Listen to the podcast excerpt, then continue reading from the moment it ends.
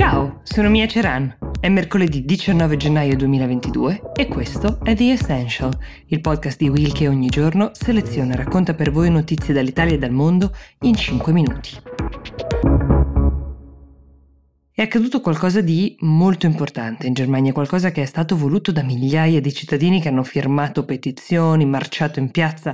per ottenerlo. Il nuovo governo tedesco ha fatto sapere che finalmente abolirà un reato che era stato definito come tale nell'era nazista, ovvero il divieto fatto ai medici tedeschi di informare le proprie pazienti e il pubblico sulle pratiche abortive. Per farvi un esempio concreto, qualche anno fa la ginecologa Cristina Hanel era stata condannata da un tribunale in Assia per aver postato sul proprio sito un documento in cui dava spiegazioni eh, scientifiche sulla differenza tra aborto farmacologico e aborto chirurgico. Il tribunale ha valutato che stesse pubblicizzando l'aborto e che lo stesse in qualche modo normalizzando, che era esattamente l'obiettivo di quella legge concepita in era nazista, vietare che l'aborto diventasse una pratica normale. Da questa condanna è um, ripartita la discussione anche in Parlamento, mm, si è concretizzata quando si sono messi a tavolino per dichiarare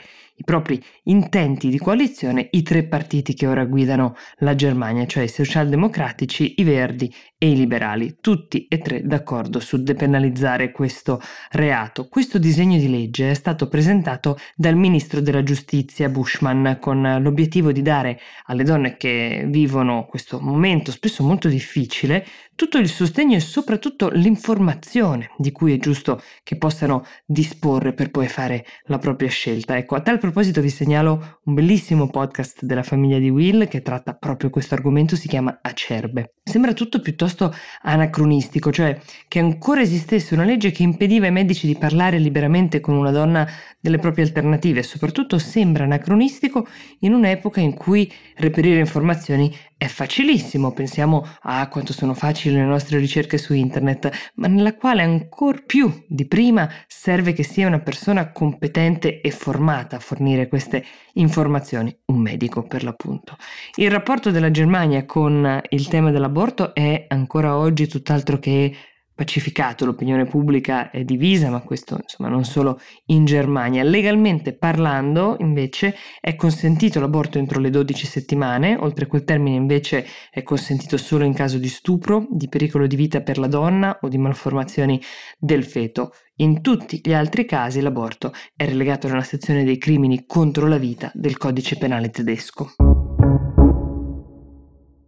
Intanto abbiamo una nuova presidente del Parlamento europeo dopo David Sassoli che è scomparso come vi ho raccontato lo scorso 11 gennaio a pochi giorni dal termine del suo mandato. Questa nuova presidente si chiama Roberta Mezzola, è maltese, ha 43 anni, proviene dall'ala moderata del Partito Popolare Europeo, quindi una conservatrice. È stata eletta con un'ampia maggioranza al primo scrutinio, diciamo che era già data per vincente nei giorni precedenti perché aveva avuto l'appoggio dichiarato di tre gruppi politici che fanno parte della maggioranza del Parlamento Europeo, cioè il Partito Popolare Europeo, il suo, i socialisti e democratici e i liberali di Renew Europe. Roberta Mezzola è parlamentare europea dal 2013, è la prima europarlamentare eletta a Malta. Fino a quel momento è stata un avvocato, esperta di diritto europeo, è sposata con un manager politico finlandese dal quale ha preso il cognome,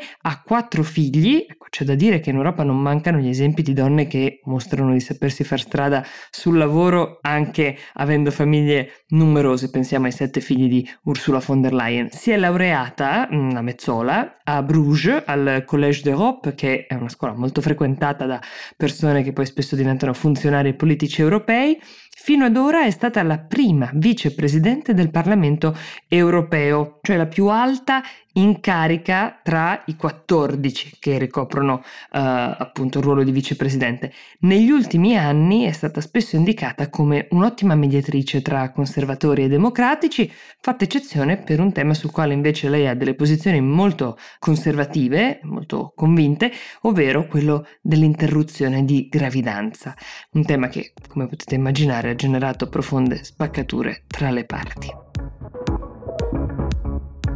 The Essential per oggi si ferma qui, io vi do appuntamento a domani e vi auguro una buona giornata.